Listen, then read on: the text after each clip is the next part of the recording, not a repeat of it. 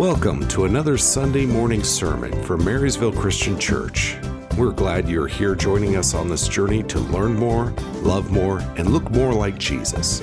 We invite you to grab a cup of coffee and a Bible as we dive into God's Word.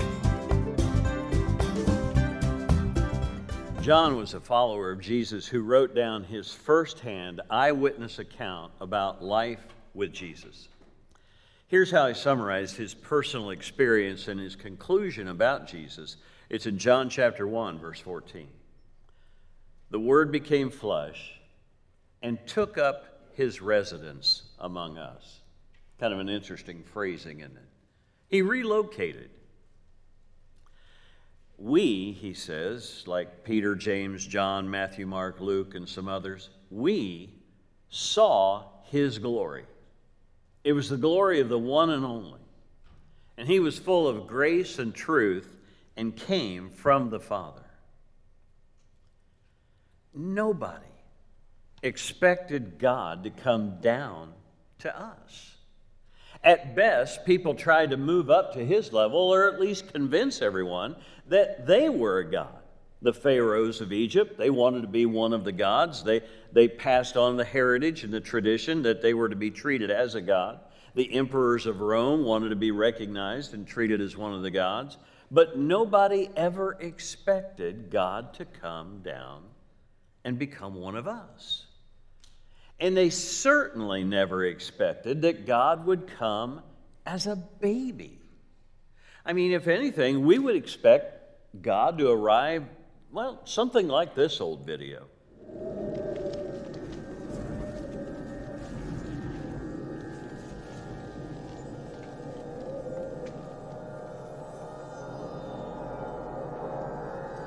Look how young he looks.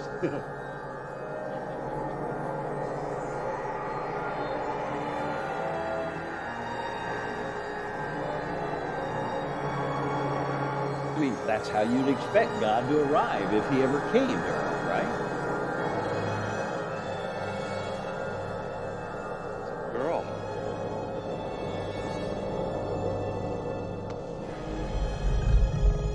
It's Gozer. I thought Gozer was a man, whatever it wants to be. The last phrase that you may have had trouble hearing, it's the la- or it's whatever he wants to be. That's what we would expect about God, right? Why in the world would God come and live like one of us? John says God came to earth in a human body and lived with them for three years. For the sake of argument this morning, let's just say that that's true. But why would he come as a baby? Why come so vulnerable? Why come so harmless? Who would make up a story like that? And yet that was their story of how it all began. And after they followed him, lived with him, and listened to him, and watched him for that period of time that he was here, this is how John summarized his opinion about Jesus. It's in John twenty, verse thirty and thirty-one. The disciples saw Jesus do many other miraculous signs, in addition to the ones recorded in this book. But these are written, he says, so that you might continue to believe that Jesus is the Messiah, the Son of God, and that by believing in him, you'll have life by the power of his name. Hmm. So if you're John, and you've come to the logical conclusion that Jesus is God in the flesh, what would you expect him to do now that he's here? I mean, he makes his grand appearance, right? Except now, instead of coming down from a, a, a celestial palace in the sky with everything that you saw there, he, he comes instead as a baby. But if you accept the idea that he's here, what now? I mean, the first thing you would expect is he's here to come and take over the rule of the world. So wouldn't you find yourself asking some pretty obvious questions? Like, okay, God, when do you plan on taking over? Is it now? Where's our, we're here to help you. Where's our weapons?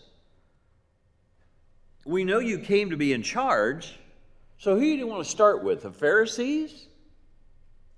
They're the ones who were hassling you for three years. They even tried to kill you. Matter of fact, at one point in time, it says that they even came and tried to throw you off of a cliff.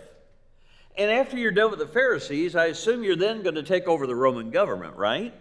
You got to deal with the government if you're going to rule the world, because Caesar thinks that he's a god. So, why in the world would God become one of us and then just leave us? You can only imagine their confusion and fear as well when Jesus announced that he would be betrayed and die. They were well aware of the attempts on his life. They'd lived there with him. This was not the time for him to leave them and leave them alone on their own. And that's why in John fourteen, he shares these thoughts with them. In verse one of John fourteen, he says, "Do not let your hearts be troubled. You've put your trust in God. Now trust me also." And in verse two of John fourteen, "There are many rooms in my Father's house. I wouldn't tell you this unless it were true. I'm going there to prepare a place for each one of you." And in verse three, "When everything is ready, I will come back for you, so that you'll always be with me. You know the way to where I'm going." Now, thank goodness for Thomas, because it's no surprise that the skeptic in their midst finally said what they probably all were thinking in verse five. "We have no idea where you're going. How can we know the way to get there?" After the shock of it all wore off, wouldn't you be wondering as well? Not just why in the world God would come become one of us, but why would he come and be one of us and then just leave us? This is why people question God, because he just doesn't make sense to us. And he certainly doesn't always do what we think he should do. He should come take care of the Romans. He should come take care of the Pharisees. He should come take care of the poor. He should come take care of the sick. He should do all of the things that we think God should do when he gets here. There's only one thing. He's God. We're not. In verse six, Jesus told him, "I am the way, the truth, and the life. No one can come to the Father except through me." And it's phrases like that that drive people in our culture of inclusion absolutely bat crazy, because it's so narrow-minded. There's no way that... The... Come on, Jeff, help me out here now. I'm, I'm trying to be good. There's no way that he would be so narrow-minded as to say that he is the only way to the Father except through me. And yet he goes on in verse seven to say, "Because you've known me, you will also know my Father, because from now on you know him. In fact," he says, "you have seen him." And statements like this is what drove the religious leaders among the Pharisees nuts of that day. "Well, that, that's blasphemy. You're claiming to be God. You're claiming that if we've seen you, we've seen God, and nobody's seen God. You can't claim that and be a man of God." In verse eight, Philip then speaks up. And I would imagine with the same level of exasperation that Thomas must have had, when he says, "Lord, just show us the Father. That, that's all we ask." You remember what it was like when you, your parents were trying to help you do homework? And they're trying to explain to you how to find the answer. And you don't want to be there at the table anymore with them, and you certainly don't want to try to understand something that you've already admitted to yourself. There's no way I get this. I don't get it. I never will get it. Just give me the answer. That's all I want. Just show me the answer. It's probably what Philip was feeling. And we've all felt that with God. I just, I just wish I could know for sure that there really is a God. I just wish I could know for sure what God really wanted for my life. And yet Jesus says, Philip, I've been with you for a long time. Don't you know who I am? It's almost as though he's saying, I'm as close as you're ever going to get in this life to seeing the Father, Philip. He, he then says in verse nine plainly, if you've seen me, you've seen the Father. How can you now ask me to show you the Father? And then he follows it up in verse ten by saying, don't you believe that I am one with the Father and the Father is one with me? What I'm telling you, I'm not saying on my own, my own initiative, which is another way of just saying, Philip, I'm not making this stuff up. I'm not just talking to hear myself talk. This is what my Father wants me to say. And that's really where it kind of comes down to, isn't it? Do you want to know what God says? Then listen to Jesus. Philip, Thomas, do you really want to see God? Do you really want to know what God wants in your life? Then listen to me. You want to know what God thinks about something?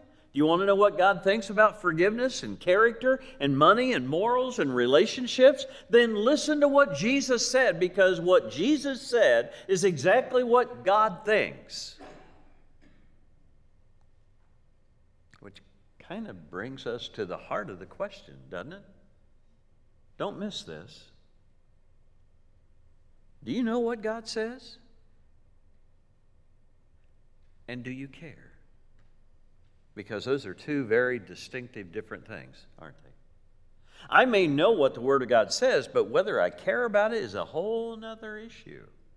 And yet Jesus says, if you want to know what God thinks about it, listen to me. In verse four, or excuse me, verse ten, he says, it's the Father living in me who's doing his work. God's answering your prayers now. I'm here in response to your prayer. I'm here because of the will of God. I'm here to tell you exactly what it is that God wants in your life. You want to know what God would do with somebody like you? Watch me.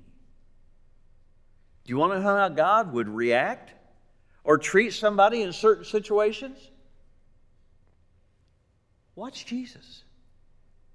How would he act? How would God treat somebody who's been married and divorced five different times and finally just gave up on it all and, and just lived with somebody? Look at Jesus and how he treated the woman at the well. That's how God would react. That's what God would do.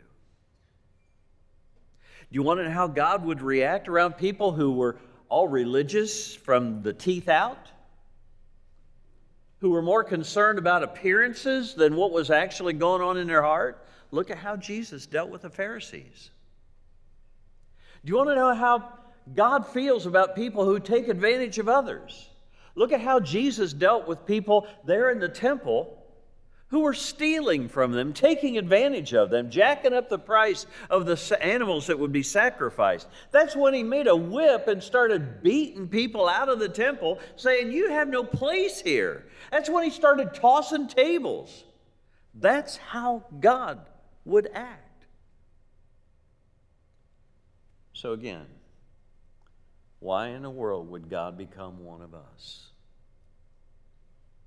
To communicate and to demonstrate what God is really like. God wanted so badly for us to know him that he didn't rely on just sending information. If God wanted to, in terms of Ralphie, if God wanted to send a Zeppelin over Earth, he could have done that and just dropped pamphlets out of the earth, or over the earth, and tell people what he wanted. Or I don't know, he could have he could have come down to the top of a mountain and written it in stone so that it wouldn't get broken. Or, oh, well, wait, that didn't work out so well for Moses, did it? He came in person to explain it to us. And then to show us physically so that there would be no misunderstanding. He says, I want you to know me for who I really am, so that you're not left to wonder or make your best guess about it. You see, Jesus didn't claim to have the best answer and explanation of God. He claimed to be the best explanation of God. That's why Christians take the New Testament so seriously. Not just because it's a holy book, but it, it shows us the Holy One. And that's what we're asking people to believe about Jesus. When you have those why in the world big questions about God, listen to what Jesus said and watch what he did. The writer of Hebrews would describe it this way in chapter one, verse one. In the past, God spoke to our ancestors through the prophets in many times and in many different ways. But now, in these last days, he says, God has spoken to us through his Son. Again, there's why he came. He came to communicate, and he came to demonstrate. The Son reflects the glory of God, and he shows exactly what God is like. If that's why Jesus came, then why in the world would you form an opinion about God based on your circumstances, instead of listening to Jesus or watching him? People make assumptions about God all the time based on what's going on and what's happening in their life. If life is good, then God is good. If I'm healthy, wealthy, and happy, then God is a good God. But if things are in the toilet, what's wrong with God? He must be bad if my life is bad. The problem with that is that our ability to accurately interpret the meaning of circumstances is limited at best. We've all got our stories with the same theme. I don't know what's wrong. I was sure this was God's will, but I guess it wasn't. Both teams pray for a win. Only one team wins. What's the other team supposed to think? That God isn't there, or that God didn't answer their prayer? Kid goes to his dad. Dad, I don't understand. I prayed that she was the right one for me, and then she dumped me. I guess God doesn't answer prayer, or maybe he's not even there. And he says, son, I knew she wasn't good for you, and I prayed that she'd dump you. I'm glad God answered prayer. You see, if we make assumptions about God just because of what's happening in our life, we're probably going to come up with the wrong idea about God. But why in the world would you look to religious traditions to form an opinion about God instead of listening to Jesus or watching him? Now, some of us grew up around religion in an environment that observed certain traditions. Christmas Eve, candles, carols, communion.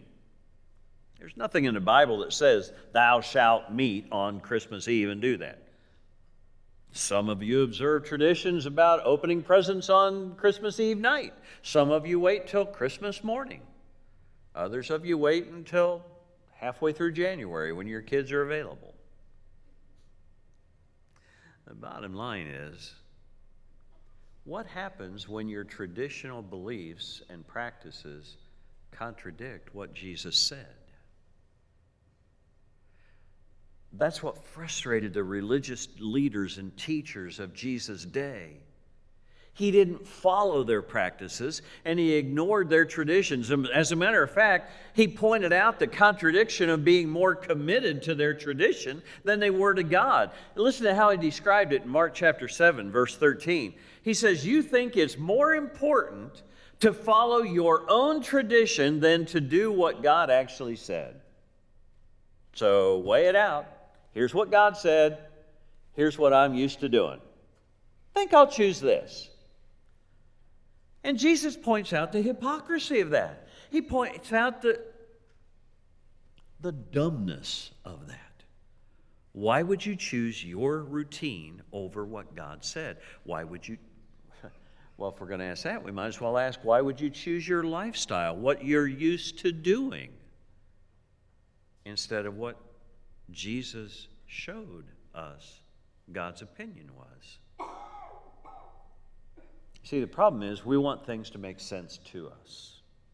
So we rely on things that are familiar. We rely on things that are comfortable. We rely on things that we like.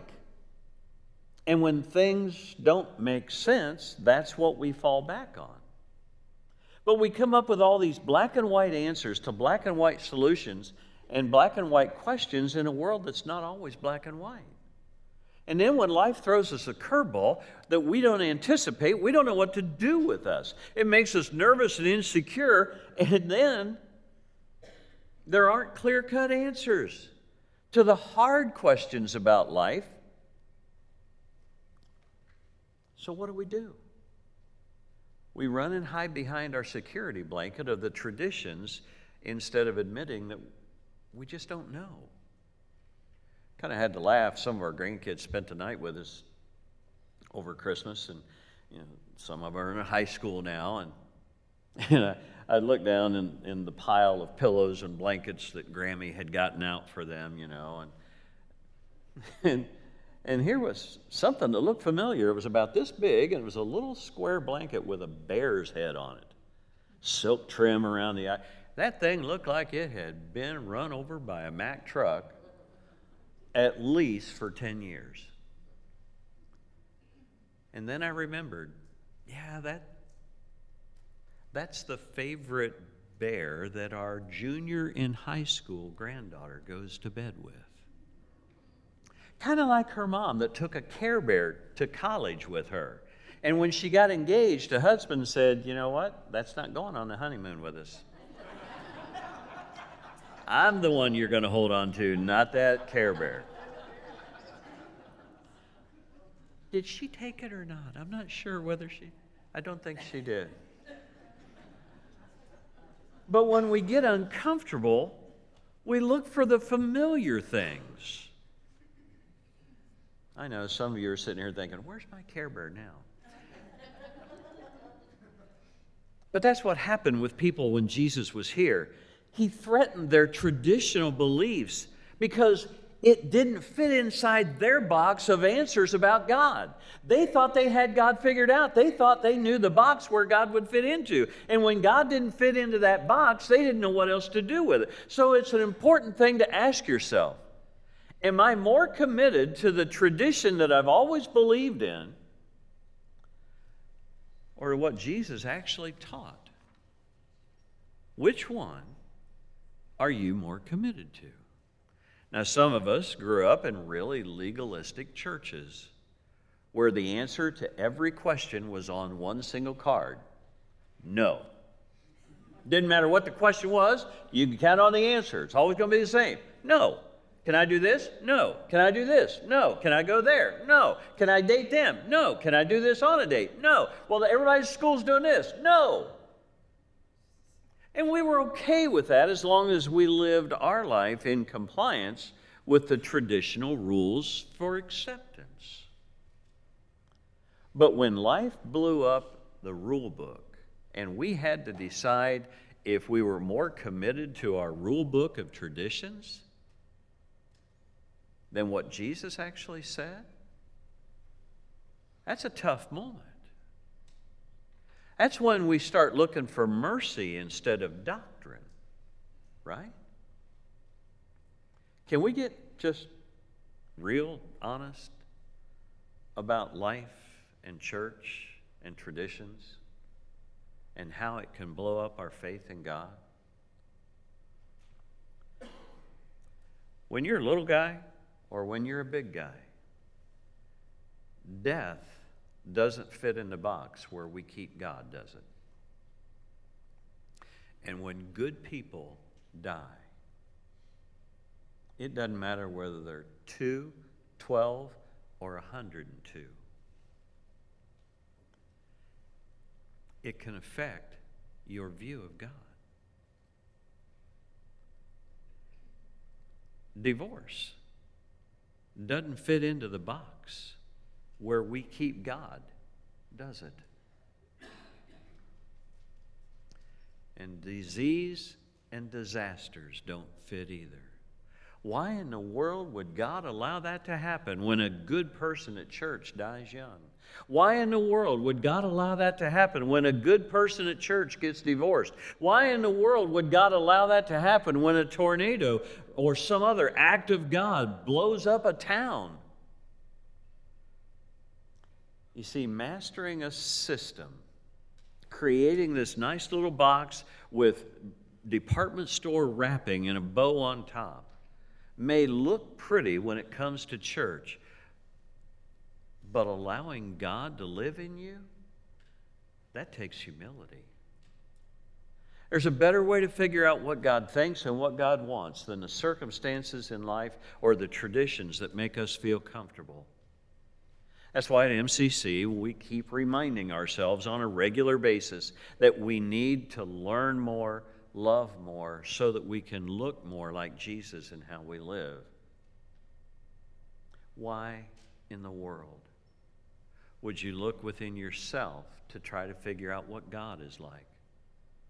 Because you're limited to what's within yourself, right? The six-year-old version of me had a very limited understanding about life and God. The sixteen-year-old version of me had a different version about life and God. And the forty-six-year-old version of me was definitely different than the sixty-six-year-old version of me. And an eighty-six-year-old version of you is definitely going to be different when it comes to the priorities of life and the priority of God, right? So which opinion about God is the right representation about God? Is God like the celestial Santa Claus that just gives good things to people and, and, and gives a big ho, ho, ho belly laugh, you know, because that's how much he loves us? Or is God the one who says, don't cross that line? Because if you do, it's not going to work out for you. Why in the world would you look at nature to form an opinion about God? Oh, sure, nature may tell you that there is a God when you see its intricate design. But when you get a good look at nature, it's dirty. And it's bloody. Because in nature, it's the survival of the fittest. There's no compassion on the part of the lion. There's no mercy on the part of the viper. There's no forgiveness in nature. It's cut and dried, dangerous, dirty, and deadly. Now, the God who created nature is the same God of the Old Testament and the laws that were there that provided structure and order to a civilization. But that same God says that's not enough because it's inadequate for them to fully understand who I am and what I'm like and what I want from them. So why in the world would God come to live as one of us? Again, it comes back to this, to communicate and demonstrate what God is really like. Trying to guess what God is like based on our circumstances or our traditions. Let me rephrase that. Trying to figure out what God is like just by coming to church is limited at best. Now, that doesn't mean you don't have to come to church. It's a great way to start off the new year, right? But if church doesn't teach us about God, if church doesn't show us Jesus, then we're not going to understand what God is like, are we? David, why don't you and the praise team join me on stage? We'll finish up with this. I've got a challenge for you this week. Now, it's not going to be a big thing, but it is going to be a big thing. Choose your gospel, Matthew, Mark, Luke, or John. Doesn't matter which one. It's the story, the firsthand experience, an eyewitness account of what it was like to be with Jesus. Now, if Jesus came to communicate and demonstrate what God's really like, you could probably figure out what God's really like by reading one of those gospel accounts. So here it is. Pick one. Matthew, Mark, it's the shortest one. If you're looking for the short one, that's it. Luke, If you're looking for the detailed analytical one, he was a physician. He was used to all those details. Or John. And ask yourself while you read through just one thing. What is Jesus teaching me about God? If you're ready to believe that firsthand eyewitness account of, of Jesus, that God became one of us, then where that will lead you is to a point where you're willing to admit Jesus was God. So swallow your pride and come clean with God, and then act on your convictions. Submit to God's opinion. Listen to what Jesus said and yield your will to His will. Accept responsibility for changing priorities and commit yourself to obedience to the will of God. Don't just read it and say, huh, how about that? And then walk away. Allow yourself to be changed in your responsiveness to God. Commit yourself to that. Make your faith your lifestyle, not just what you do on Sundays. The last thing Jesus said, as the God who came to be one of us, so that we would know what God wanted to communicate to us, is recorded in Mark sixteen, verse sixteen. He who believes and is baptized will be saved. He who does, he who does not believe will be condemned. You don't have to wonder or guess what God thinks. He's pretty well said it just that plainly. What's up to us is to believe Him and to show Him by what we choose to do with our life. Let's stand together and encourage one another. We hope you enjoyed today's message. If you'd like to learn more about Marysville Christian Church and connect with us, be sure to go to our website, marysville christian dot org. If you are near the Marysville area, we would love to have you join us on Sunday morning. We have our Bible study classes at nine a.m., and our regular worship service is at ten a.m. Our address is seventeen thousand Waldorf Road, Marysville, Ohio, four three zero four zero. Our phone number is nine three seven, six four two, nine eight three eight. Email is office at marysville christian dot org.